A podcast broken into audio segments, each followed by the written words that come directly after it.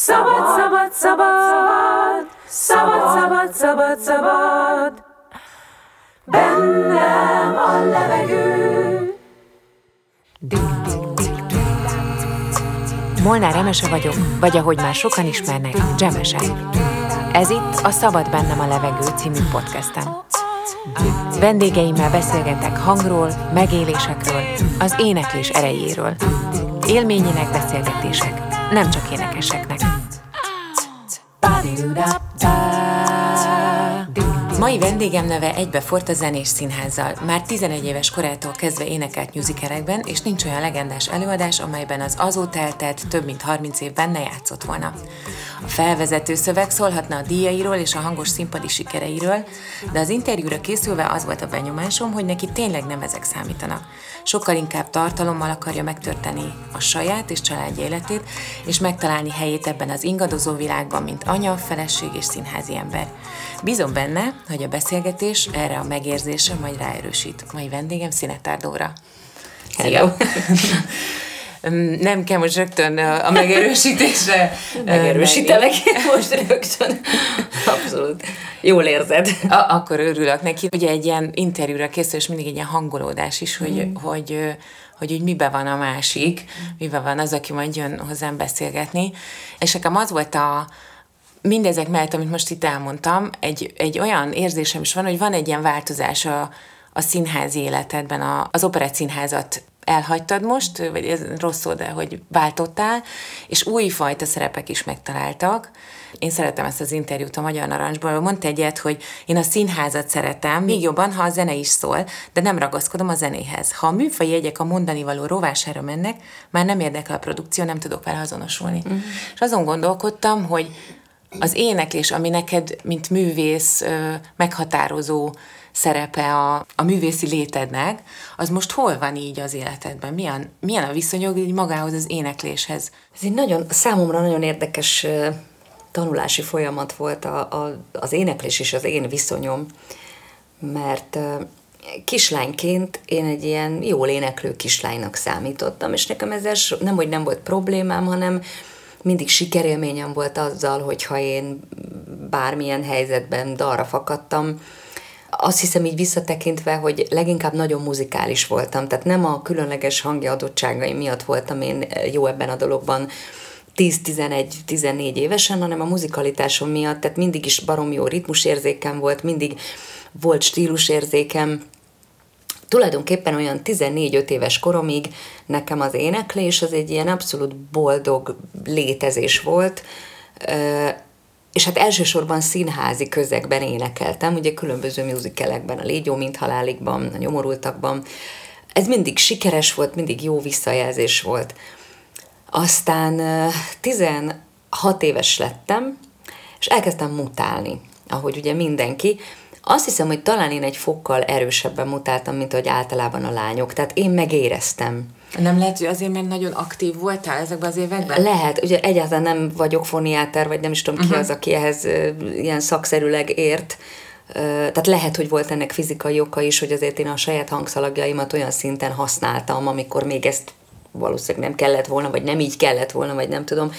Mentségemre szóljon, hogy egyébként tizen Pont akkor 15 évesen én megkerestem egy nagyon jó nevű, nem mondom meg a nevét, de nagyon jó nevű énektanárnőt, aki nagyon sok kollégámat tanítja, mert hogy a, a Vix Színházban a West Side Story-t mutatták be Eszen Jenikő rendezésében, és ő kitalálta, hogy én lehetnék második szereposztásban a, a Mária.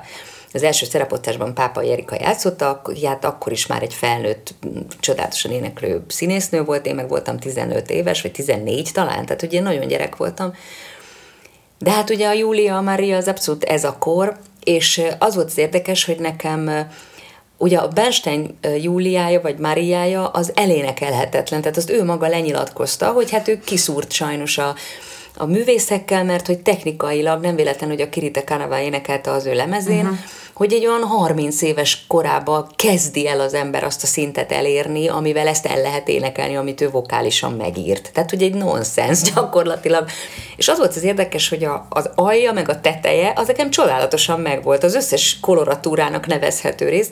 A közepén kilukadt, ugye az az, amit technikával kellene kipótolni, legalábbis tegyük hozzá, hogy itt a Kárpát-medencében a mi ének technikai hagyományunk, hát az nem kimondottan ez a négy oktávos éneklés, hanem ugye van ez a befeszített népi hang, amit én uh-huh. nem tudom, hogy mi öröklünk, vagy tanulunk, vagy hallunk, de hát ott, ott mindenki tud énekelni ideig, óráig, aztán az megszűnik, Nekem is megszűnt, amikor mutattam. Amúgy érdekes, bocsánat, és szerintem át kell énekelni a hangszereket, és szerintem azért énekeltek így. Hát meg ugye közben ugráltak, és az én tudom, mert néptánc tagozatra jártam, igen. és ott szembesültem vele, hogy ha, ne, ha kihasználom a teljes rekeszemet, akkor el kell szúrni az oldalam. Igen. Tehát tánc közben csak úgy tudsz énekelni, igen. hogyha csak a tüdődbe veszel levegőt, különben nem. Tehát ez meg összeesel a felénél. Igen, szóval nyilván van ennek mindenféle oka, de a lényeg az, hogy tizen öt évesen elmentem ehhez az énektanárnőhöz, hogy segítsen nekem, mert hogy felkértek erre a szerepre, és ő kerekperec azt mondta, hogy ő nem fog engem tanítani, mert én ehhez túl fiatal vagyok, tönkretesszük a hangomat.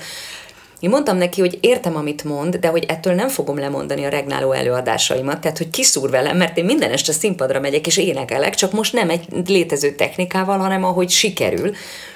De ő kötötte az ebet a karóhoz, és akkor ennyibe maradtunk és jártam ugyan énektanárokhoz, de azért más, tehát hogy olyan technikákat tanultam, amit így utólag azt mondom, hogy nem sokra mentem vele.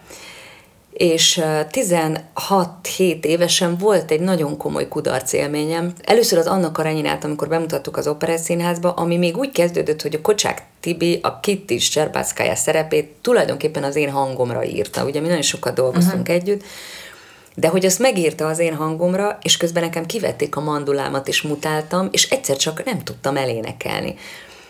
Most már az is rémisztő élmény volt, hogy én előtte sose foglalkoztam azzal, hogy belőlem milyen módon jönnek ki a hangok. Én megálltam és énekeltem.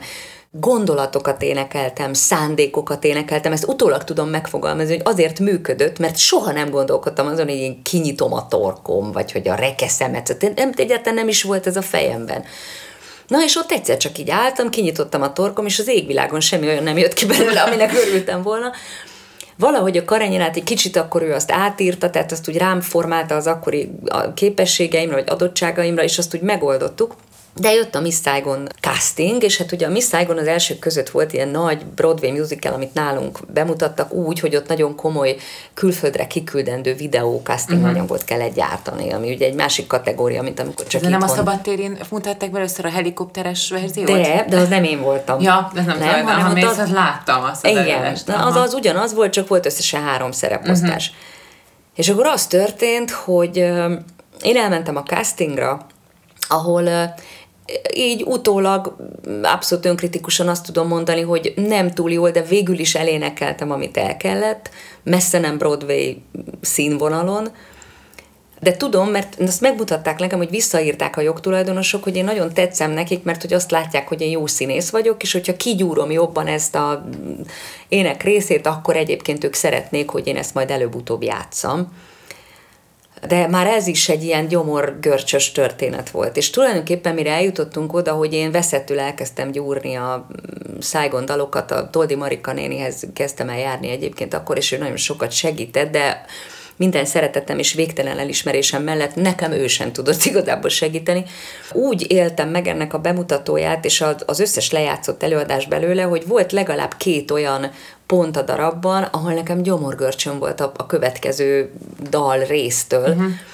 és ez egy nagyon-nagyon rossz élmény volt. Tehát, hogy előtte én ilyet sose éltem meg, hogy, hogy tudtam, hogy jön a nagy dalnak a teteje, és hogy nem azzal foglalkoztam, hogy én most miről énekelek, hanem hogy úristen, meg tudom-e fogni erőből, vagy próbálja meg úgy, ahogy a Marika néni mondta, vagy borzasztó volt. És tulajdonképpen ez a kis élménycsokor, hogy finoman fogalmazzak, juttatott el odáig, hogy amikor 17 évesen megismertem az első férjemet, és ő 20 évvel idősebb volt nálam, tehát egy ilyen potens családalapító korban járt, és összeházasodtunk, és én azt gondolom, hogy azért ismerülhetett fel bennem annak a gondolata, hogy én inkább elmegyek gyereket szülni, tehát tök őszinte vagyok így utólag, volt ebben egyfajta menekülés is ebből az egészből. Tehát én azt éreztem, hogy, hogy én ebben nem tudok most megfelelni, nagyon rossz volt a kudarcélmény, nagyon rossz volt, hogy, hogy az édesapám igazgatta akkor az operett színházat, és hmm. nem tudtam eldönteni, hogy vagyok-e annyira alkalmas egyébként, hogy harmadiknak jó legyek, vagy igazából csak azért játszom én harmadiknak, mert az apukám, biztos, hogy nem ő intézte, csak hogy az irányába való megfelelésből osztották rám ezt a dolgot, tehát hogy, hogy na, szóval nem, nem volt, nagyon nem volt jó. Utólag egyébként azt kell mondjam, mert néztem azóta, egyszer visszanéztem az előadást, hogy, hogy nem volt ekkora gáz. Aha. Tehát ez kicsit Ez olyan, mint a testképzavar, igen, Igen, hogy látom, felerősíted. Látok uh-huh. magamról fotót, amikor azt gondoltam, hogy hű, de kövér vagyok, és így utólag nézem, hogy Jézusom, de jól néztem ki. Na, kicsit ez is ilyen volt. Tehát, uh-huh. messze nem volt ekkora probléma azzal, ahogy én énekeltem, de így éltem meg, és nagyon rossz volt a közeg, és nagyon rossz volt a visszajelzés. Akkor kezdődött egyébként az, az általam szeretett, gyűlölt, ö, mi nagyon sok konfliktust és nagyon sok örömet éltünk át a Kerény Miklós Gáborral, ő rendezte ezt az előadást, és én azt gondolom, hogy, hogy azért az én ahogy mondjam, az én mindenféle ilyen szakmai lelki nyomoromnak azért ő nagyon nagy okozója. Azért merem ezt így mondani, mert ezt neki is többször elmondtam, amire mindig csillogó szemmel szokott hümmögni, és akkor ez... Mert hogy ugye van egy ilyen metódus, hogyha, Hogy hogyha egy kicsit ö, megnyomorítjuk a másikat, majd jót fog énekelni. Na most ő ebben mm-hmm. hisz, és hát ez az én esetemben egy teljes baromság. Tehát ha engem megnyomorítanak, én hazamegyek, én nem tudok semmit csinálni, hogyha Bocsánat, megnyomorítanak. de szerintem muszáj szerintem kimondani, hogy ha nem is szocializálódsz, akkor nem hisz, tehát Hát, arra, azoknál ez nem működik szerintem. Igen. És Valószínűleg azért ez- bízunk benne, hogy nagyon sokan nem is szocializálódnak, reméljük. És, és hát valóban, a, tehát hogy akkor kezdődött el a, a magyarországi zenés színjátszásban az az irányvonal, amitől én egyébként nem vagyok lelkes, és amit ebben az interjúban is mondtam, hogy, hogy egyszer csak ezek ilyen ilyen elénekelt előadások lettek, amiben hát hol játszott valaki, hol nem. Uh-huh.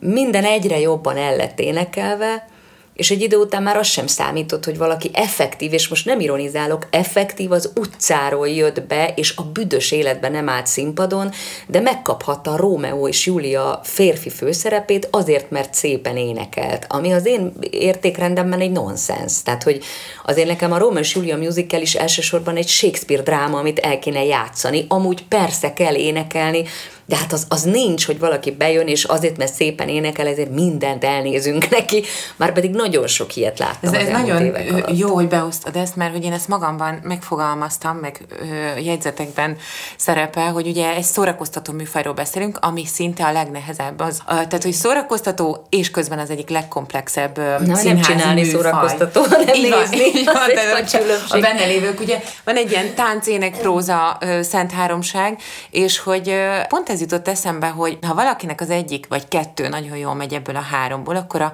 harmadikat elnézik neki, vagy Nem. például, és, és, és, neked, és feléd meg az a kérdés, hogy én azt látom, hogy, hogy ezben te nagyon szigorú vagy magaddal, és hogy hogy például mi van, ha valami mondjuk nem megy? Tehát te hogyan ö, kezded, hogy csoportosítasz egy ilyen Annyi, hogy még, ha már akkor még a történetet tovább Igen, mondom, bocsánat, mert, mert, mert tök fontosabb, igen, párhuzamosan azzal, hogy egyszer csak elkezdett, ahogy most mondtad, ebből a háromból gyakorlatilag egy fontossá válni, hogy aki énekel, az maradhat, a többi meg tök mindegy, és nagyjából az, hogy valaki tud-e egyáltalán mozogni, vagy hogy milyen színész, az totálisan mellékessé vált uh-huh. a, a, legalábbis az Operett Színház előadásainak a zömében. Ezt én kimerem jelenteni, hogy én ezt a két szememmel végignéztem, és a saját bőrömön tapasztaltam. És mivel én alapjában véve a színházat szerettem, ezért párhuzamosan azzal, hogy nekem kudarc élményeim voltak, mert a Kero állandóan piszkált engem azzal, hogy én nem úgy énekelek, ahogy ő szeretné, megint csak egy zárójeles történet, a Rómeó és Júlia ö, bemutatója után egy pár nappal megérkezett Gerard Presgürvik, aki ugye a darab zeneszerzője Budapestre, és aznap este a Kero engem nem engedett színpadra. Mahó Andi játszotta aznap az előadást, mert ő azt gondolta, hogy én vokálisan nem felelek meg az elvárásoknak. Uh-huh. Most ezeket az élményeket azért az ember nehezen veszi le a polcról. Tehát, és, és azzal párhuzamosan, hogy értek ilyen kudarcok, bennem kialakult valami iszonyú dac, és azt mondtam, hogy nem tudom máshogy fogalmazni, leszarom, amit ő akar, már pedig nekem akkor is fontosabb, hogy ha én sírok, zokogok, akkor bizony rekedten fogok énekelni, de én sírok, zokogok, mert a jelenet arról szól, és én, én csak azt erősítettem magamban, hogy én bármi, amit csinálunk, én azt eljátszom. Azt majd valahogy eléneklem, nem érdekel, hogy hogy.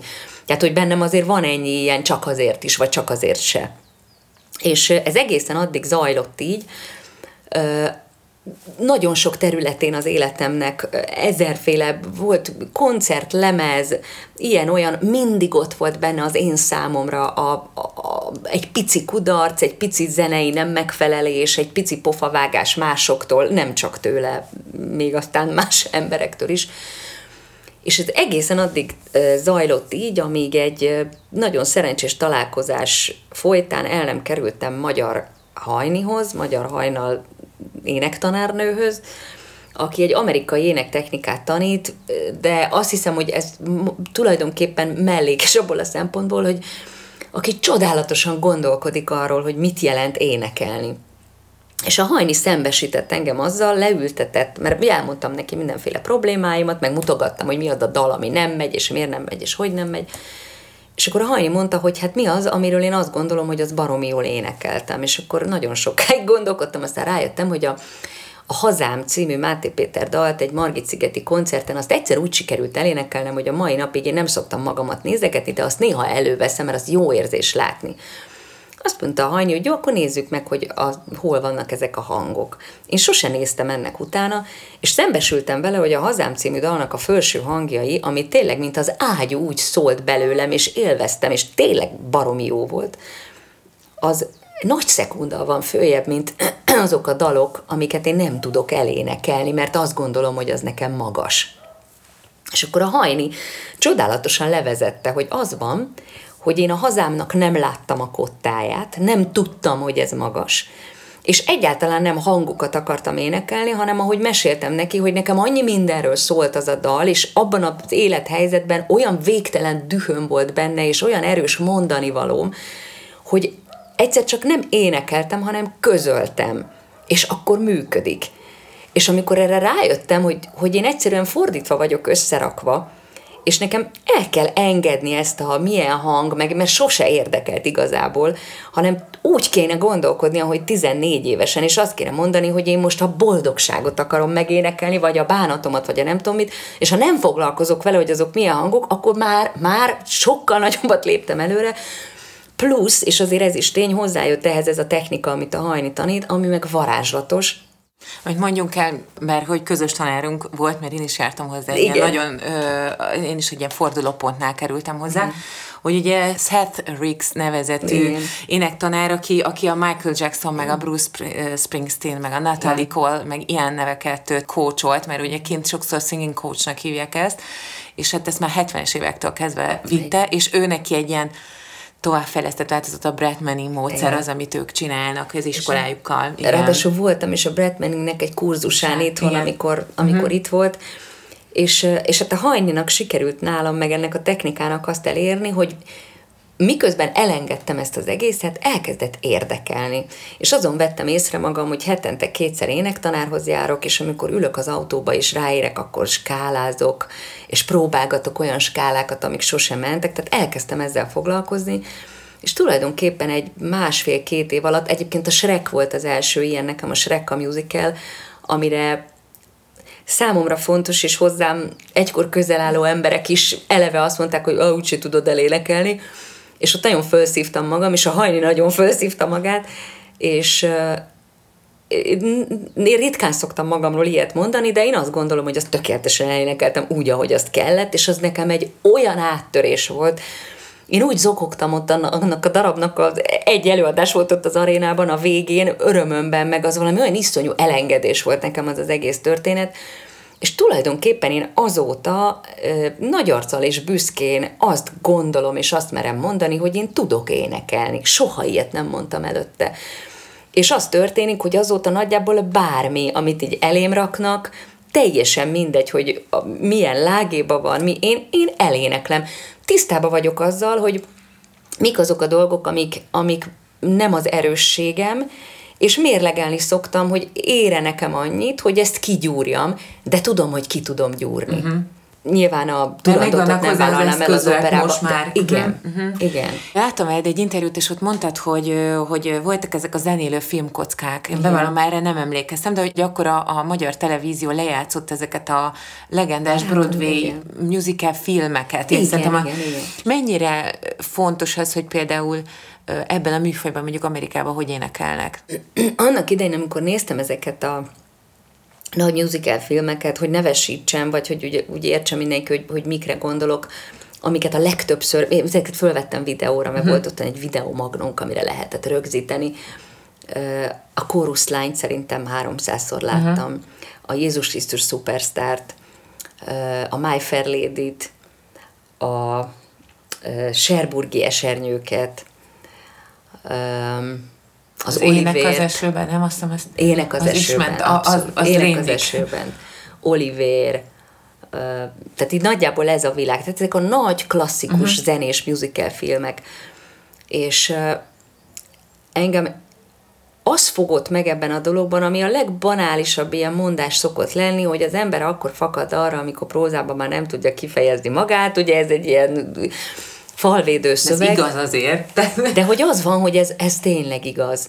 És hogy, hogy van egy csodálatos színész, aki, beszél vagy él valamit, és amikor már azt nem lehet tovább mondani, akkor megszólal a zene, és még van tovább, és, és visz föl, és egyre nagyobb érzelmeket tud bármilyen szélsőségbe vagy akár egyre humorosabb dolgot, mondjuk egy Fegin dalban, az Oliverben megmutatni, tehát hogy, hogy a, a zenének az a, az a hatása, ami, ami miatt ugye az ősember megfogta a két dinócsontot, és próbálta összeütni, vagy nem tudom, mit csinált, tehát, hogy az, hogy azt valóban nagyon sokat tud hozzáadni a dologhoz.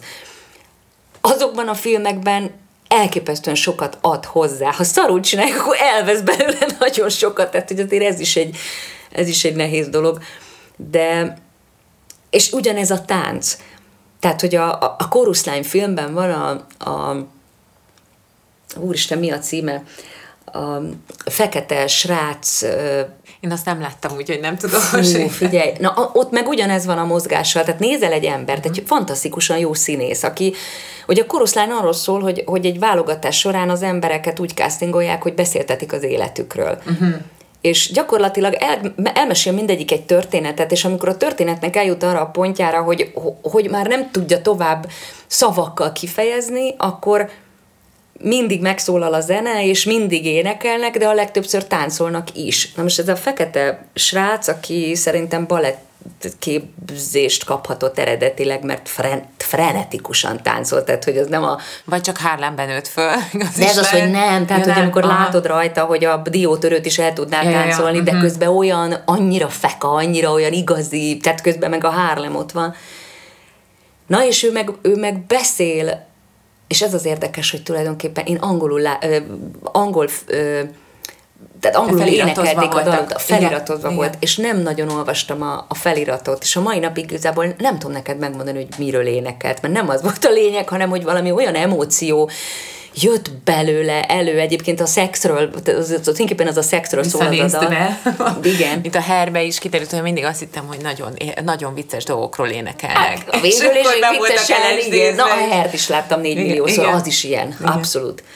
Tehát, hogy, hogy, a, hogy ott a mozgás is így, így jött hozzá, hogy amikor egyszer csak azt látod, hogy, hogy minden kis testrésze elkezd egy embernek mozogni, mert muszáj, mert csak úgy tudja kifejezni magát.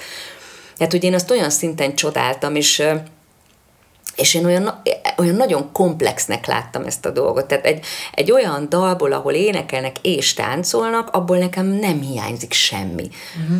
Hozzáteszem, hogy a Cefirelli Rómeó és Júlia filmjét is 500-szor láttam, és mondjuk abból, ahogy ott a, a pacsírta monológot elmondja a Júlia, és ahogy az az egész jelenet meg van csinálva, abból se hiányzott nekem semmi, pedig se nem táncoltak, se nem énekeltek, tehát hogy a... De ott fontos a zene, azért az a, az a filmnek De nagyon az alatt is szól a zene, igen. Hát persze. Mindig azt gondolom, ez az én ilyen belső megélésem, hogy például én improvizációban ö, tudok így felfedezni új hangszíneket. De hogy az az én feltevésem, hogy amikor valaki színészi oldalról dolgozik, akkor ö, maga a hangképzés, vagy a hangadás, az új inspirációt adhat ilyen, ilyen hangszíneknek. Segít-e az éneklés, amikor mondjuk prózai dolgokat csinálsz, hogy olyan hangszíneket dolgoz ki, amik mondjuk korábban nem kellett használni. Ezek mennyire hatnak oda-vissza hmm. egymásra? És neked milyen hát, ez a Hát ez is, munka? ez is egy ilyen csodálatos felismerés volt, amikor az Ének az esőben bemutattuk az Operett Színházban, akkor én nagyon hálás vagyok érte, Somogyi Szilárd rendezte az előadást, és és nagyon, tehát az, az, az, annak én nagyon örültem, hogy ő el tudta rólam képzelni, hogy én jól lehetek a Lina Lamontként, aki ugye ebben a történetben ez a pusztító hangú hollywoodi díva, aki a legsikeresebb hollywoodi színésznő egészen addig, amíg be nem jön a hangos film, de akkor szegénynek meg kell szólalni, és kiderül, hogy elviselhetetlen hangszíne van. De így, Aha. ahogy mondom, tehát erről szól többek között ez a darab, hogy van egy nő, akinek nem lehet elviselni a beszéd hangját amit hát ugye valahogy muszáj megcsinálni, mert azt, azt nem lehet eljátszani, ezt meg kell, tehát ezt technikailag meg kell szólaltatni.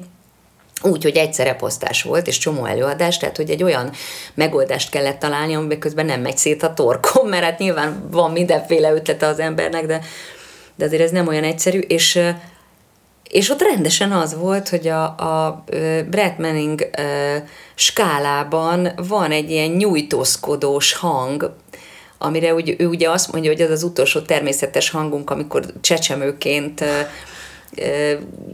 kiabálunk, és hogy abból tulajdonképpen egy dolog marad meg, hogy nagyjából mindenki a valódi hangján nyújtózkodik. Tehát, hogy amikor ugye így csinál az ember, az a te hangod, Aha. és minden más egy csinálmány, és hogy az lenne a cél, hogy valóban oda visszajutni.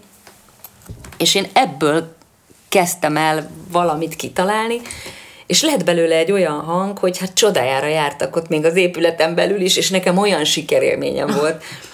Imádtam csinálni, és mindenki megkérdezte, hogy úristen, és nem rekedsz be, és nem fáj, és, és nem. Sőt, az volt a vicces, hogy végig beszéltem így egy előadást, és utána olyan szinten nyílt ki a torkom, mint hogyha skáláztam volna órákon keresztül, tehát ezt tényleg döbbenten nézték, hogy ezt hogy. De technika, tehát hogy ez... És és az, tehát az nekem iszonyú jó élmény volt. Most ugye ott azért fölfelé vittem a hangomat, tehát hogy most megmutatom, mert ez tök mutas, vicces volt.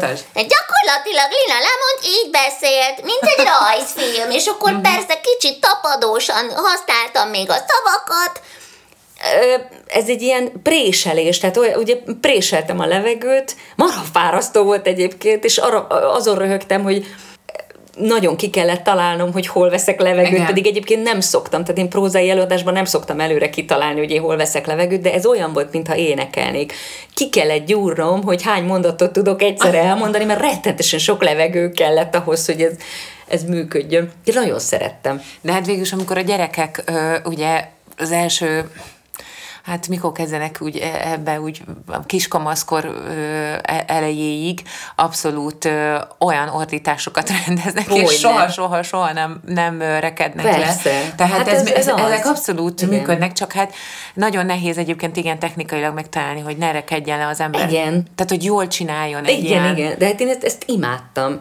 És ráadásul van egy dala, dalát, végülis egy dala ennek a szerencsétlen nőnek, amit ugye hallgattam a régi a Hollywoodi, vagy milyen Broadway, nem, ott Broadway felvétel volt, mert ez is ugye ment a Broadway, és hát pokoli hallgatni, mert hát ott is egy színésznő, másik technikával, de hát ezen a borzalmas sipátoló hangon nem énekeled, üvöltözik.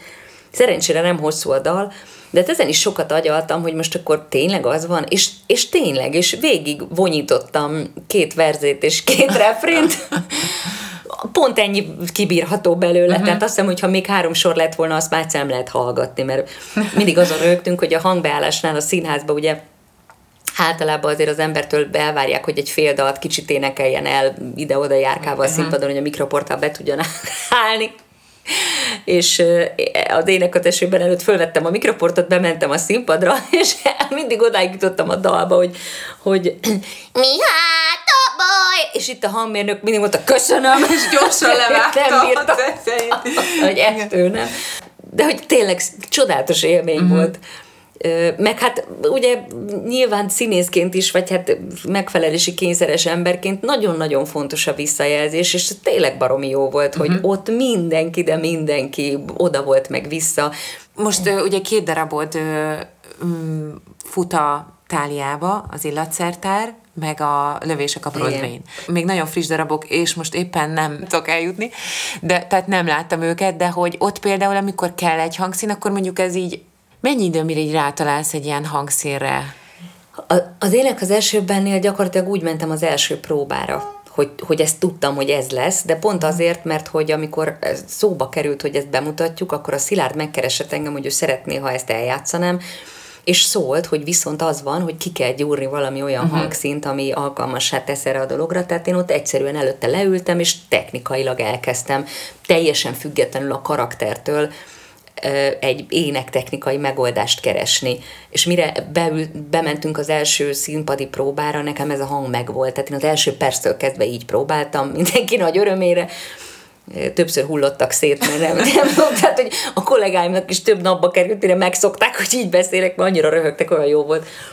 És akkor most volt a másik véglet, a Lövések a Broadway-ben egy 60 éves Broadway dívát játszom, aki ninfomán és alkoholista, és hát egyébként is egy furcsa asszony, és próbáltuk a darabot, próbáltuk a darabot, és én nagyon szenvedtem, és nagyon kerestem, hogy hol találom én meg magamban ezt a 60 éves alkoholista ninfomán dívát, mert ebből a négy dologból hát egyiket se tudnám talán még a ninfománoz valamilyen, azt úgy nem, azt tudom, hogy az, azt még úgy el tudom képzelni, de se alkoholista nem vagyok, se díva nem voltam soha, és hát 60 se vagyok még. És agyaltam is rajta sokat, meg próbálkoztam, de valahogy nem jutott eszembe, hogy, hogy innen meg lehetne közelíteni, és az egyik próbán nem tudom, hogy honnan, valamiért eszembe jutott az egyik jelenetben a Hernádi Judit, aki ö, szintén nem felel meg ezeknek a kritériumoknak, igen, talán csak az életkora, igen, tehát azért igen. ezt mondjuk ki. De, de rájöttem, hogy a, a Juci az, aki nagyon sokszor szokott olyan karaktert játszani, aminek ez a inkább az a splénye, amit ő úgy tud hozni, na de az ő splényéhez hozzá tartozik az ő sohasem mond hangja. Uh-huh. És és arra jutottam, hogy, hogy me, megpróbálok ma Hernádi Uciból létezni. És akkor el, elkezdődött aznap a próba, és belassultam fizikailag is, elkezdtem, arra gondoltam, hogy akkor én most 1 méter 86 centi vagyok, ami hát az én mélységemmel azért egy komoly feladat ezt elképzelni, de úgy döntöttem, hogy most már pedig én ezt elképzelem. És messze nem, tehát ez nem egy paródia volt a fejemben, hanem én megpróbáltam olyan lenni, mint ő, és tök jó volt, és akkor abszolút az volt a visszajelzése a Béres Attilától, aki rendezte, hogy ez nagyon jó irány, hogy végre lát valamit, hogy csinálok valamit, és akkor azt mondta utána a megbeszélésen, a próba végén, hogy ez a psota, ez jó. Nem mondtam neki, hogy speciál a Hernádi volt a fejemben, de hát ha neked ez psota, legyen psota. És akkor másnap tovább vittem ezt a dolgot, akkor utána azt mondta végén, hogy ez a psota, ez sok. Mondtam, hogy jó. Akkor utána még volt a fejemben kicsit a törőcsik Mari, mert ő is tudta ezt a uh-huh. fajta ilyen, amikor úgy csinálok, mintha unnám az egészet. És látod, most is, ahogy őt utánzom, automatikusan megy le a hangom. Uh-huh. És ebből szép lassan az lehet, hogy ez a Helen Sinclair, akit itt játszom, ez valamiért így beszél. Uh-huh. Borzalmasan mély hangú nő lett, és en, ezen keresztül így tökre megtaláltam egy, egy karaktert, amit én nagyon szeretek, meg nagyon működik ebben a történetben, és rájöttem, hogy az én idősödésemet ezzel tök jól tudom ö, megmutatni. Tehát, uh-huh. hogy, hogy valahol, mint ahogy ugye a, a, a fiatal lányok mindig följebb beszélnek, és mindig az a fajta ártatlanság, na úgy, aki meg idős, az már olyan lassan és mélyen beszél, mert ugye azt gondolja, hogy neki már jár az az idő, hogy őt meghallgatják, neki már nem kell sietni. És akkor ez, ez lett a Helen Sinclair hangja, ami azért furcsa, mert egyébként én normális esetben nem hiszek ezekben a ezekben az eszközökben. Uh-huh. Tehát én abszolút a, a megélésben hiszek, a, a végig gondolásban. Igen, tehát hogy, hogy ez egy, ez egy másfajta... Elképzelem ezt. Igen, ez egy másfajta megélés. És nyilván ma már, amikor játszuk, nem jut eszembe uh-huh. se a mhm. Juci, se a drága törőcsik Mari, mert tehát ez most már én vagyok, vagy uh-huh. lett, lett bennem egy kép erről a Helen Sinclairről, hogy bennem milyen ez a Helen Sinclair de, de baromira hozzá tartozik ez a hangszín, és hogy ettől se rekedek be. Uh-huh. És tudom, hogy azért, mert pontosan tudom most már, hogy hogy kell az én torkomat ahhoz kinyitni, hogy hogy tudok azzal úgy bánni, hogy ettől ne legyen utána. Ja, mert hogy énekelni azért persze kell itt is. Egyébként innen is jött az ötlet, hogy viszonylag mélyek a dalok. Uh-huh. Tehát az első dalomban van egy hang, ami én nem tudom, hogy milyen hang, de hát valahol a pincében Kislágja. Hát nem létező, én nem, nem szoktam, néztem a kottát, de szándékosan nem akarom már felfogni, hogy mit látok benne, mert nem foglalkoztat egyébként de hogy ilyen nagyon mélyen kell énekelni, és azzal ugye rájöttem, hogy azért a szerző is ezzel visz egyfajta irányba, tehát hogy te vagy a díva, aki ott Aha. lent énekel, és, és nagyon szeretem ezt is.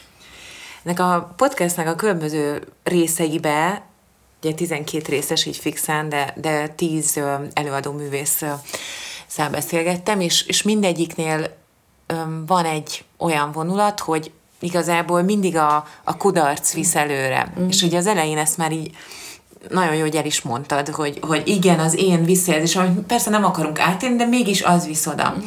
És, és ezzel szinte végül is mindig előjött, és volt egy ilyen, az Alinda készített veled egy interjút a Zsidó Művészeti Fesztivál kapcsán, ahol a Dés Lászlóval léptetek föl, illetve most Dés Lászlóval van egy műsor is, ha jól tudom.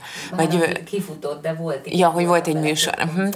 És akkor ott elmondtál egy történetet, és én, én is ismerem, nem dolgoztam még Dés Lászlóval, hát ha egyszer az Isten majd úgy hozza, de hogy, hogy ismerem a, a Lacit így, így személyesen, és hogy elmesélted, hogy, hogy a a valahol Európában ennek a, a szerepét, ezt így, mikor írta, akkor szintén így, így, így neked szánta. Igen. És akkor ugye készít mindig egy demót, amit a Tunyogi Ors énekelt volna, de aztán a testvér énekelt, és azért ilyen nagyon lelkes lett a Laci, és ez neked is előadta, hogy milyen lelkes. És hogy ebből igazából ez is egy ilyen tök rossz élmény, és hát az, az, az, az még hagyjám, de hát az, az ott nem tudom, már nem emlékszem, hogy az Anitánál elmeséltem, hogy nem csak, hogy elmesélt, hogy milyen lelkes lett, hanem, ki, hanem gyakorlatilag utána felhívtak a színházból, hogy menjek castingra arra az előadásra, aminek Ami. elvileg nekem írta ezt Szuper. a szerepét, és a, az első próbára Malek Miklós volt a hangszerelője a darabnak, Aha a Laci nem írt egy darab modulációt se sehova, mert ő nem musical, nem volt musical uh-huh. szerző még akkor, tehát nem tudta, hogy ezt úgy illik, és a Malek mondta neki, hogy hát kell egy dalba moduláljon, az menjen fölfelé, és megérkezett az valamelyik első próbák egyikére, ott ültünk a tunyóval, mert végül ketten lettünk a, az Éva, behozta a dalt, ami mondjuk ma már szerintem ő is röhögne rajta, sírva röhögtünk, szerintem hatot modulált, tehát egy idő után volt, mint egy vicc, hogy így mindig minden sor végén léptünk egyet. Mondta a Malek, hogy ez kicsit sok lesz, de, de hát fölírta a dalt egy olyan helyre, ahol, ne, na ez ugyanaz a korszak volt, ahol nekem egyáltalán nem szólt Aha. már a hangom. Hát de igazából, ugye nyilván ezek kicsit olyan történetek, amit az ember így amúgy tehát, hogy én például nagyon bátornak tartom, hogy ezt így megosztod, de nem azért, mert nyilván, nyilván ebből az, tehát ezek nagyon rosszul esnek az embernek, és nekem az érdekel ebből a történetből, mm, egyrészt, hogy utána hogy lehet jól dolgozni, és ugye te megmondtad végül is a Lacinak, ami az egyébként mindig olyan nehéz dolog, amikor valakinek valaki benne van egy ilyen, és akkor a zeneszerzőnek megmondani, hogy uh-huh. hát figyelj, ez, ez, ez így ne, vagy hogy, vagy hogy beszéljünk egymással, ugye ez is egy ilyen nagyon nehéz dolog, és hogy nem vagyok kíváncsi, hogy utána hogy fordítottál ezen, tehát hogy lehet úgy neki hogy én ezt jól fogom, tehát mi ez a, a folyamat érdekel igazából, hogy, hogy hogy szedem össze magam. Egyrészt azért, mert szerintem ez nagyon sokat segít másoknak, akik ugyanígy bele lépnek majd ilyen folyókba, mm. meg ilyen szituációkba. Persze csak ha úgy érzed, hogy ebben van neked is egy ilyen megélésed. Ott az Európánál igazából az segített, hogy egyrészt azért, ha igazságos akarok lenni saját magammal, az nagyon állapot kérdése volt, hogy ebben van, lett egy nagy dala ennek az Évának, ez ami eredetileg hatot modulált, a végén már csak hármat, vagy négyet, vagy nem tudom mennyit, és hát még úgy is rohadt magas volt a vége, ahhoz, ahogy én azt szerettem volna elénekelni. De többször előfordult, hogy eltudtam. Tehát, hogy, hogy megéltem azt, hogy sikerült. Ott inkább az volt a bajom, hogy nem tudtam, hogy mi múlik. Uh-huh. És nem raktam még össze, hogy például azon, hogyha nem görcsölök rá, akkor sokkal jobban megy. Tehát, hogy, hogy ott, jaj, bocsánat, hogy ott inkább ez volt a, a probléma, hogy, hogy a bizonytalansági faktor volt. Tehát ott nem az volt, hogy eleve uh-huh. kudarcra volt ítélve, hanem hogy nem voltam ebbe biztos. Nekem egyértelműen ott is a, a színház része segített, tehát hogy a, ez a Suhanc Éva, ez egy csodálatos ö, szerep, és van benne, Egyrészt volt egy verekedés, amit baromira szerettem. Én nagyon szerettem mindig is fiút játszani, vagy fiúnak költözött lányt, és ez velem nagyon sokszor megtörtént a pályám során, ahhoz képest nagyon sokszor, hogy ugye ez viszonylag egy ritka dolog. Tehát játszottam Kis Gávrost, aki fiú, játszottam Nyilas Misit, aki fiú, játszottam a Suhancot, aki fiúnak van öltözve, játszottam az én és a kisöcsémet, ahol ugye Kelemen Kató férfinak öltözik, és játszottam a, a Lady Budapestet, ahol meg abszolút fiúsítva volt a, a csaj, akit játszottam, szóval hogy, hogy azért ez így sokszor szembe jött, és mindig nagyon szerettem. És imádtam azt a verekedést, mert, mert én azt, azt gondoltam, hogy az nekem jól áll, mert én tudok úgy verekedni, ahogy, ahogy egy fiú verekszik, és azt, azt például nagyon szerettem. Meg hát volt egy, egy csodálatos dal a végén, van az Európának, az utolsó dala az Évának, amikor ugye a kuksi meghal az ölében, és, és ott a kuksi dalának egy ilyen reprízét énekli el, amit a Laci úgy, úristen, úgy, úgy zenésített meg, hogy csak rá gondolok, föláll a szőr a kezemen, tehát az, az olyan katarzis énekelni is azt a dalt, és abban úgy minden benne van, ami a Laci nagyon fájdalmas dalokat tud írni, és az, az olyan igazán nagyon hátborzolgatóan fájdalmasan szép az a dal, és igazából úgy ezek, ezek vittek előre, tehát abban az előadásban egy olyan nyomorult hang volt, amitől féltem, és azért szerencsére a mérlegen nem nyomott annyit, annyi, annyi más jó dolog volt benne, amit szerettem. Az meg, hogy ezeket a dolgokat megbeszéli az ember, én nem tudom, valahogy én úgy nőttem fel, nekem nagyon sokszor, sokszor utólag állt össze, hogy, hogy bizonyos dolgokat az emberek nem szoktak mondani hogy azt nem szokták elmesélni. Én, én azért nekem, engem nagyon szerettek, mint riportalanyt már gyerekként is, és sokat gondolkodtam ezen, hogy vajon miért valóban folyékonyan tudtam mindig mindenkivel mindenről beszélni, és nem tudtam más titkot felfedezni, mint azt, hogy ha engem megkérdeznek, akkor én mondom, amit gondolok. Mindenki gondol valamit, csak az emberek nagy része nem szereti elmondani. Nyilván azért, mert fél a következményektől. Hát igen, tehát hogy vagy, vagy megmondják, hogy azt nem, nem illik, nem szabad, nem tudom. Nekem soha senki nem mondta, hogy nem mondjam, amit gondolok. Volt is belőle bőven problémám. Igazából ami problémám az életben volt, az 90%-ban ebből adódott, hogy én, én mondom azt, ami van. És viszont ez ilyen tök laza dolog, tehát innentől kezdve legalább nekem nem kell azon görcsölni interjúk előtt szokták kérdezni, átküldjem a kérdéseket? Na, minek? Hát majd földeszed, azt válaszolok. Az mit? nagyon spontán lesz. Tehát ha akarsz rajta gondolkodni, mit gondolkodjak? Hát most vagy gondolok valamiről, valamit csak elmondom, vagy nem akkor mondd meg, hogy miről ne beszélgessünk. Semmiről, nem tudom, ide tudok válaszolni, tehát hogy, hogy ezeket én is sose értem. Aztán utólag persze felnőttként értem, mert amikor szar helyzetbe kerülök amiatt, mert valamit elmondtam, amit mások szerint nem kellett volna, akkor én értem, hogy ők erre gondoltak. Na de hát, ha egyszer ez történt, és a, a Lacival ez külön vicces volt, mert hát ő nem nézte ezt a beszélgetést a Dalindával nyilván.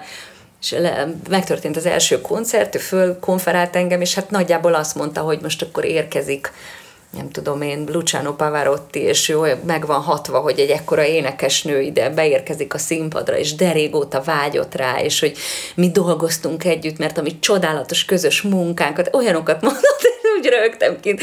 Bementem, és hát nem bírtam megállni, mondtam, hogy hát azért kicsit színesítsünk ezen a történeten. És elmeséltem ott is, hogy hát akkor a Laci beleszeretett valaki másba, és hogy ez nekem olyan csalódás volt. De pont azért meséltem el, mert hogy olyan szép az élet, hogy most meg itt állhatok, és ilyen szépeket mond róla. Na, erre vége lett a koncertnek, és most biztos ezt sem kéne elmesélnem, de lesz a román, én ezeket mindig elmesélem. És a Laci sértetten odajött hozzám, és azt mondta, hogy azért legközelebb ott meg velem, hogyha a, a konf szöveg arról fog szólni, hogy én milyen szemét vagyok. Mondom, Laci, hát nem így történt. Ő már ezt el is felejtette. Hát most az Igen, lehet. egyébként ez így szokott menni, hogy az ember, a másik Persze. fél a végén már nem, nem emlékszik erre. És annyira rögtem. De hát tudod, de azt is mondtam neki, mondom, nem emlékszel, hogy miért kaptál tőlem a, valahol Európában bemutatójára egy kaktuszt? Ő nem emlékszik. Úgy is írtam neked évekig, amikor találkoztunk, akkor ez volt köztünk az és ő is kaktusznak hívott engem. Nem emlékszel, hogy miért hívjuk egymást kaktusznak? Ő nem emlékszik. Hát mondom ezért, hogy annyira szemét volt. Látod, átjött a, a lényed. Tehát, hogy igazából neki a munka során viszont De lett egy ilyen abszolút egy ilyen, egy ilyen tisztelet hát szeretet meg... egymás iránt, és, és akkor egy ki, kitörlődött a kaktusz. Hát jó, meg tudod, ezek, tehát az van, hogy, hogy a, amit Magyarországon színészként az ember ilyen történet történetekből megél lelki nyomornak, azt azok sose értik, meg nem érzik, akik a másik oldalon állnak. Hát nekem... nem ez a meg... Igen, igen. De a... Á, hát nekem nagyon-nagyon közeli jó barátom a Béres Attila, aki ugye nagyon sikeres, csodálatos zenés rendező, a Miskolci Színház igazgatója, a barátságunk egyáltalán nem datálódik közös munkához. Tehát mi a Nemzeti Színház büféjébe tök véletlenül elkezdtünk beszélgetni ezelőtt 15 évvel, amikor még egyáltalán nem dolgoztunk együtt, és azóta dolgoztunk együtt többet, de az mindig inkább visszavetett a barátságunkból semmit, hogy hozzáadott volna. Miközben nagyon szeretek az előadásaiba benne lenni, tehát ez egy másik kérdés, de hogy nekünk ettől függetlenül van egy barátságunk, és az Attilával van csomószor, hogy mivel nagyon jóba vagyunk, ugye szoktunk nagyon sok mindenről beszélgetni, és neki konkrétan próbálom elmagyarázni, hogy miért fáj nekem, amikor mondjuk lekettőznek egy darabban, és akkor mit tudom én, a, a most elmesek egy történetet, amit na, ezt megértette, ezzel már nagyon röhögött. Csillaghegyi üzlet, nem mondom melyik, mert nem akarom, hogy esetleg hallgassa, bementem ezelőtt, nem tudom hány évvel, vettem valamit, és az eladó, kit ismerek, mert ugye itt lakunk, nagyon kedvesen mondta, hogy jaj, hát gratulálok, mert voltunk a hétvégén színházba, láttuk az én és a kisöcsémet. Jaj, mondom, de szuper. Hát nagyon jó volt. Hát úgy örülök, én is nagyon szeretem az előadást. És mondom, és vasárnap délután jöttek színházba? Hát nem, ők este voltak. De mondom, én délután játszottam. Igen, hát ők olyan messze ültek, hogy akkor ezek szerint nem én voltam, de nem baj, azért gratulálok, mondta. Tehát nem is téged láttak. de azért gratulált. És próbálom mindig elmagyarázni az Attilának, hogy egy rendező, akkor is ő rendezte az előadást, ha én játszom, meg akkor is, ha bárki más. De én basszus csak akkor játszom, ha én ott vagyok.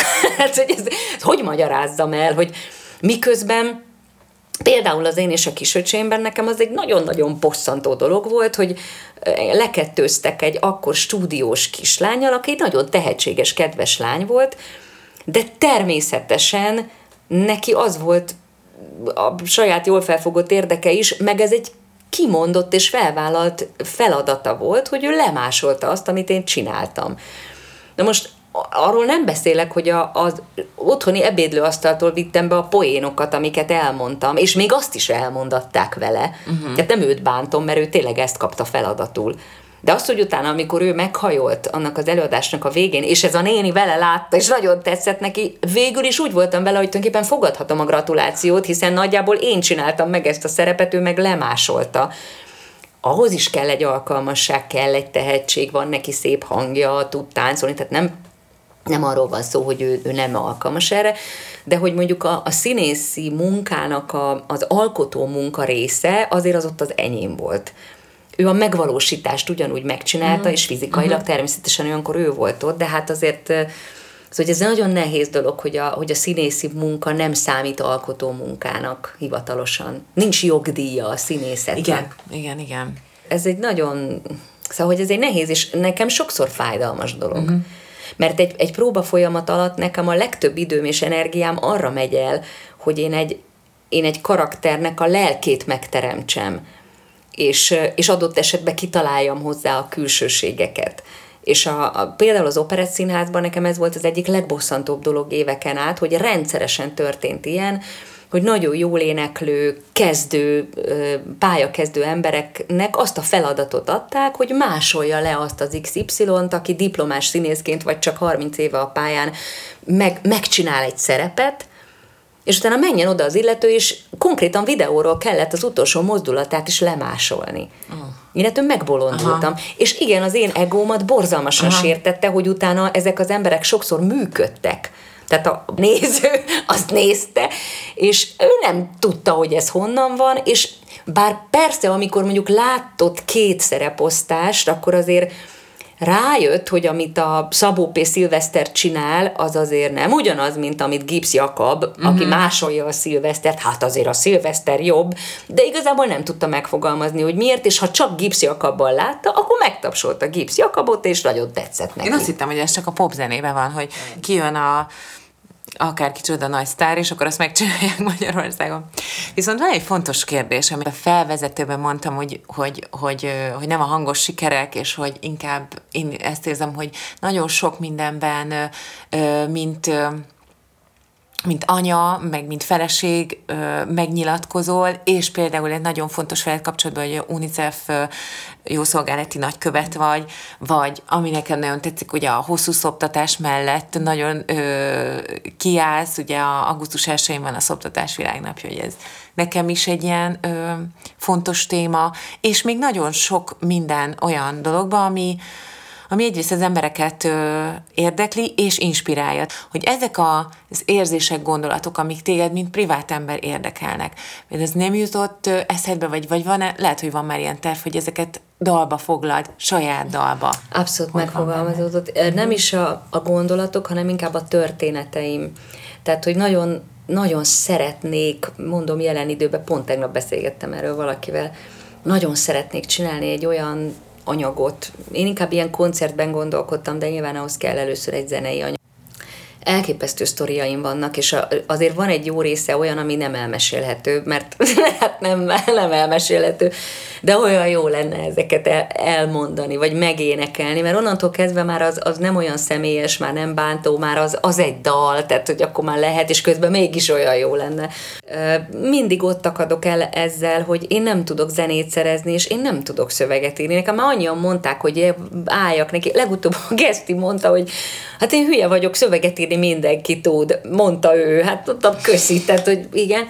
És akkor el is mondta technikailag, hogy én ezt hogy csináljam, de biztos ismered ezt az érzést, hogy, hogy vannak olyan dolgok az ember életében, nekem a szövegírás ilyen, másnak a főzés, a harmadiknak a biciklizés, hogy úgy arra gondolsz, hogy csinálod, és egyáltalán nem tört jó érzéssel, tehát hogy valahogy én nem tudom elképzelni, hogy ülök egy papír fölött, és dalszöveget írok, nem érdekel, tehát hogy nem, nem, nem tudom, nem, ilyen diszkomfort érzésem van a gondolattól is, hogy én, én Szoktam néha írni a ilyen közösségi oldalakra ilyen kirohanásokat bizonyos témákban, hol pozitív, hol negatív felhanggal, és azzal úgy vagyok, hogy, hogy ilyen folytogatóan itt van a torkomban a mondani való, és azt érzem, hogy le kell ülnöm, és le kell írnom. Uh-huh. És egészen addig, amíg azt úgy helyre nem pofozom, és olyan nem lesz, hogy azt mondom, hogy ebben most tényleg benne vannak a gondolataim, addig egy ilyen borzalmas, szorító érzés. És amikor így megnyomom a gombot, és azt mondom, hogy elküldtem, akkor én megnyugszom, és azt mondom, hogy ah, de én nem tudom elképzelni, hogy ez egy dalszöveggel megtörténjen, tehát én soha nem éreztem azt, uh-huh. hogy mhm. egy szövegbe akarom írni a nem tudom én micsodát, úgyhogy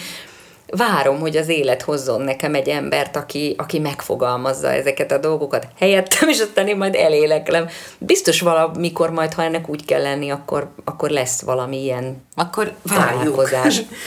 Még Igen.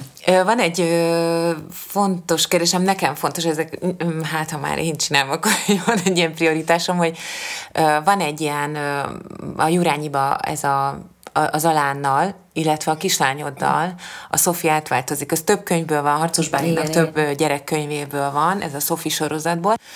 És az jutott eszembe, hogy eleve ugye egy olyan családból jössz, akik a színházhoz százszerzerekig kötődnek és a te családod, ahogy alakult az életed, az is, a, az is ehhez kötődik. Hogyan lehet így családon belül jól kritizálni és jól motiválni? Fura, hogy a Sofit mondod, mert most erről eszembe jutott, hogy én a Zorkát hogy szoktam motiválni, vagy ö, a kritizálni az ő esetében nem jó szó, meg kritizálni azt hiszem, hogy nem szoktam. Szóval ez, egy, ez nagyon furán két részben van a fejemben miközben tulajdonképpen nem, nem olyan más a dolog. A, az orka kapcsán kezdtem el Vekerdit olvasni, és és én, én szerelmes vagyok a tanár úr gondolataiba, és azt gondolom, hogy, hogy csodálatos dolgokat fogalmazott ő meg, és baromira megéri követni az ő jó tanácsait. És ugye, hát ugye ő abszolút azt mondta, hogy, hogy a gyereket csak motiválni lehet, és tulajdonképpen kritizálni egy gyereket egyáltalán nem szabad, mert nem vezet sehova pont most csináltunk a, az Orkály kiskolájában egy dráma előadástól megkért az osztálytanítójuk, hogy segítsünk neki az alánnal kicsit belerendezni, vagy bele segíteni, összehozni ezt a történetet. És hát ugye ott volt 30 darab 14 éves gyerek, és nagyon nagy felismerés volt, és talán nagyon sokat beszéltünk erről, hogy a, a magyar színházi létezés, ami, vagy művészi, mert nem csak színházi, legyen szó koncertről, zenéről, művészeti tevékenység 2021-ben Magyarországon mi, akik felnőttek, abban szocializálódtunk, hogy ez hogy működik, olyan távol áll mindattól, amit a Vekerdi leír arról, hogy hogy kéne az embereket motiválni, és nagyon nehéz volt ezt összehozni, mert egyébként sajnos végül is működő módszer a megalázás, az érzelmi zsarolás, a, tehát mindaz, ahogy mi dolgozni szoktunk, már nem én, mint rendező, nem szoktam rendezni, hanem hogy velem dolgozni szoktak rendezők, zeneszerzők, hangszerelő, zenekarvezetők, sajnos működik, technikailag ott és akkor hosszú távon baromi sokat roncsol az emberen. Mi otthon lehet, hogy a vekerdi miatt, vagy nem tudom én miért, de, de sokkal inkább a, azt a módszert szoktuk egymással is alkalmazni, hogy mindig abba kapaszkodni, hogy mi az, ami jó. Tehát amikor valamit valaki, én úgy látom, hogy nem, nem jól csinál, vagy hát ez hülyén hangzik, de hogy, hogy nekem nem tetszik igen, az, igen. ahogy ő csinálja, akkor mindig onnan szoktam megközelíteni, hogy az a valaki egyébként milyen jól csinál valami mást, és hogy azt kéne ide behozni. Tehát, hogy, hogy mindig, mindig pozitívan próbálunk uh, kritizálni, hogyha kritizáljuk egymást, bár ez is érdekes, mert azért nyilván az alánnal teljesen más a viszonyom, mint az orkával. Tehát a, az alánnal egymásnak gátlástalanul megmondjuk úgy, ahogy gondoljuk a dolgokat alapjába véve ott is vannak érzékeny helyzetek, tehát mondjuk ha neki főpróbája van és elmegyek megnézni, akkor hogyha azt gondolom, hogy valamit szerintem jó lenne, a máshogy csinálna, akkor azért ugyanígy vekerdéből próbálok fogalmazni, és hozok egy példát, hogy ugyanezt a dolgot valahol máshol azt olyan jól csinálta, és itt is úgy kéne. Uh-huh. Uh-huh. Tehát egy, ez, ez abszolút egy, egy tudatos dolog, mondjuk, ha instruáljuk egymást amikor együtt játszunk. Most játszotok egy közös darabot, amit igen, rendezett. Igen, Szentendrén. Hát ott, amikor próbáltunk, akkor semmi, hát mondtuk egymásnak, figyelj, ne csináld, mert ez, ez, ez szar. És akkor persze, tehát az nem, az nem, tehát hogy köztünk azért már nem az a viszony, meg hát eszembe nem jut. Tehát én, én tudom róla, és ilyen kimerem mondani ezt a mondatot, hogy az ő számára én vagyok a legcsodálatosabb nő a világon, és szerinte én egy kurva jó színésznő vagyok, és az én számomra ő a legcsodálatosabb férfi a világon, és rohadt jó színész. Uh-huh. Innentől kezdve mondhatja nekem azt, hogy milyen hülyeséget játszol, nem fog megsértődni. Az ember mindig akkor bántódik meg az ilyen dolgokon, hogyha megkérdőjeleződik ezáltal a másik szemében az ő minősítése. Tehát, hogy, hogy én éltem olyan párkapcsolatban, amiből utólag összeraktam, hogy az volt a legnagyobb bajom, hogy minden az irányomba jött negatív mondattal én az egész viszonyunkat megkérdőjelezetnek láttam. És onnantól kezdve, hogy ha az alaphelyzet megkérdőjelezhetetlen, akkor végülis bármi belefér. Uh-huh. A, az orka az már egy másik helyzet, ugye, mert ő egy, egy érzékeny lelkű kamaszlány, tehát azért akármennyire őszintén kommunikálok vele, de azért amikor kritikát fogalmazok, meg megpróbálom vattába csomagolni, mert nem akarom a, a lelkét megbántani.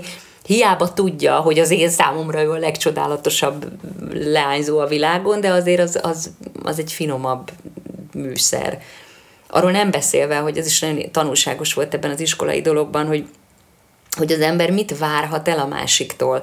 Tehát a, az alántól, mondjuk én, vagy ő tőlem, amikor ketten csinálunk egy felnőtt prózai darabot, akkor mindent, és mindent elvárok színészi szempontból. Tehát nekem sírjon, zokogjon, röhögjön, legyen vicces, mondja jókor, ott, ott nincs olyan, hogy hát ez nem elvárható, de minden elvárható. És ez is tök jó, hogy ez, e, ide jut az ember. Az orkától a maga 14 évével én őt egy nagyon tehetséges és erre a pályára alkalmas emberkének gondolom, de nyilván nem várom el tőle, hogy úgy poentírozzon, mint egy felnőtt. Persze, persze. De hogy köszönöm, mert, mert, mert szerintem egy nagyon fontos dolgot is kimondtál, hogy igazából valamilyen módon meg szemléletváltásra is van szükség. Sajnos, amit te mondtál az előbb, hogy azért a, a felnőtt generációkban még nagyon sokan szocializálódtunk ebben a típusú nevelésben. Igen. Van, aki otthon, van, aki az iskolában, és hogy sajnos van, aki megszokta, hogy akkor tud előre menni, ha rugdossák, és ez borzasztó de hát felnőttként már erről nagyon nehéz lejönni. Van egy állandó kérdése a podcastnek, ami maga a címe a Szabóti Anna sorából, szabad bennem a levegő. És az a kérdés, hogy neked ez a mondat mit jelent?